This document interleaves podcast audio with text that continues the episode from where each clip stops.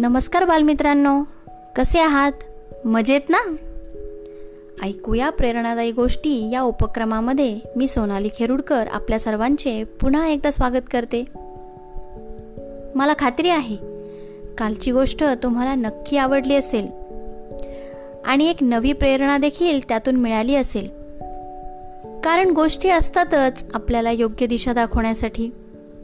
आपण आपल्या आयुष्यात फक्त पैसा घर गाडी यालाच महत्त्व आहे किंवा यालाच महत्त्व द्यायचं असं नाही बरं का? तर त्याहूनही महत्त्वाचं आहे एक उत्तम व्यक्ती बनणं. तर काही गोष्टी आपल्याला अशाच खूप काही चांगल्या गोष्टी शिकवून जात असतात. तर चला मग आजच्या या गोष्टीला पुन्हा सुरुवात करूया. आजच्या माझ्या गोष्टीचं नाव आहे देवाचा मित्र. असाच तुमच्यासारखा एक छोटा मुलगा होता बरं. तो मुलगा रणरणत्या उन्हामध्ये फुलांचे गजरे विकत होता. ऊन खूप होते. तो मुलगा घामाघूम झाला होता. त्याचे अनवानी पाय भाजत होते. सारखा तो पाय वर खाली करत होता. तरीही चिकाटी न सोडता तशा रखरखत्या उन्हामध्ये पाय भाजत असताना तो गजरे विकत होता. त्याचे भाजणारे पाय बघून एका सज्जन माणसाला फारच वाईट वाटले. त्याने समोरच असलेल्या दुकानातून त्या मुलासाठी एक चप्पल खरेदी केली आणि त्या मुलाला दिली. त्या मुलाला तो म्हणाला ही चप्पल घाल. तुला मी भेट देतोय. यामुळे तुझे पाय भाजणार नाहीत. मुलगा लहान होता. त्याला त्याचे अप्रूप वाटले. त्याने लगेचच चप्पल घालून बघितली. त्याला खूप छान वाटले. तो आनंदी झाला. आनंदात त्या मुलाने त्या माणसाचा हात धरला व त्याला म्हणाला काका तुम्ही देव आहात का? या प्रश्नावर तो सज्जन गृहस्थ आपले दोन्ही हात कानाला लावून म्हणाला अरे नाही रे बाबा मी देव नाही.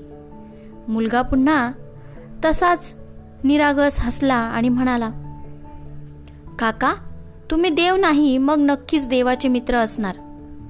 मी की नाही कालच देवाला प्रार्थना केली होती. माझे पाय खूप भासतात. मला चप्पल हवी आहे. देवानेच तुम्हाला पाठवले ना? तुम्ही देवाचे मित्रच असणार.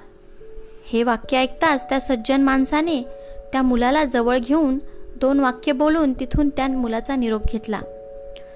संपूर्ण वाटेत त्या सज्जन माणसाच्या मनात एवढाच विचार घोळत होता.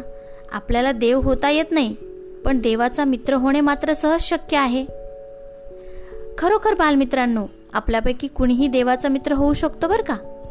स्वामी विवेकानंद म्हणायचे ज्याला चालत्या बोलत्या माणसातला देव कळत नाही त्याला दगडातला देव काय कळणार? म्हणून शिवभावे जीवसेवा करा व देवाचा मित्र व्हा.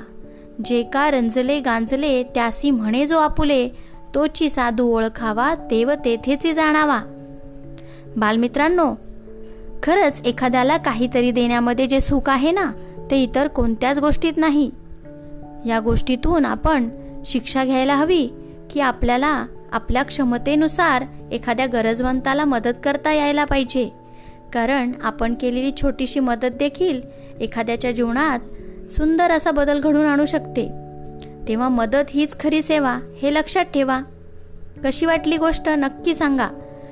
उद्या पुन्हा भेटूया एका नवीन प्रेरणादायी गोष्टीसोबत. धन्यवाद.